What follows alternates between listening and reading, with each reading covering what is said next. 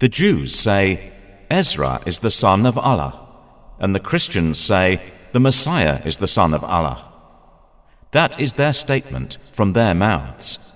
They imitate the saying of those who disbelieved before them. May Allah destroy them. How are they deluded?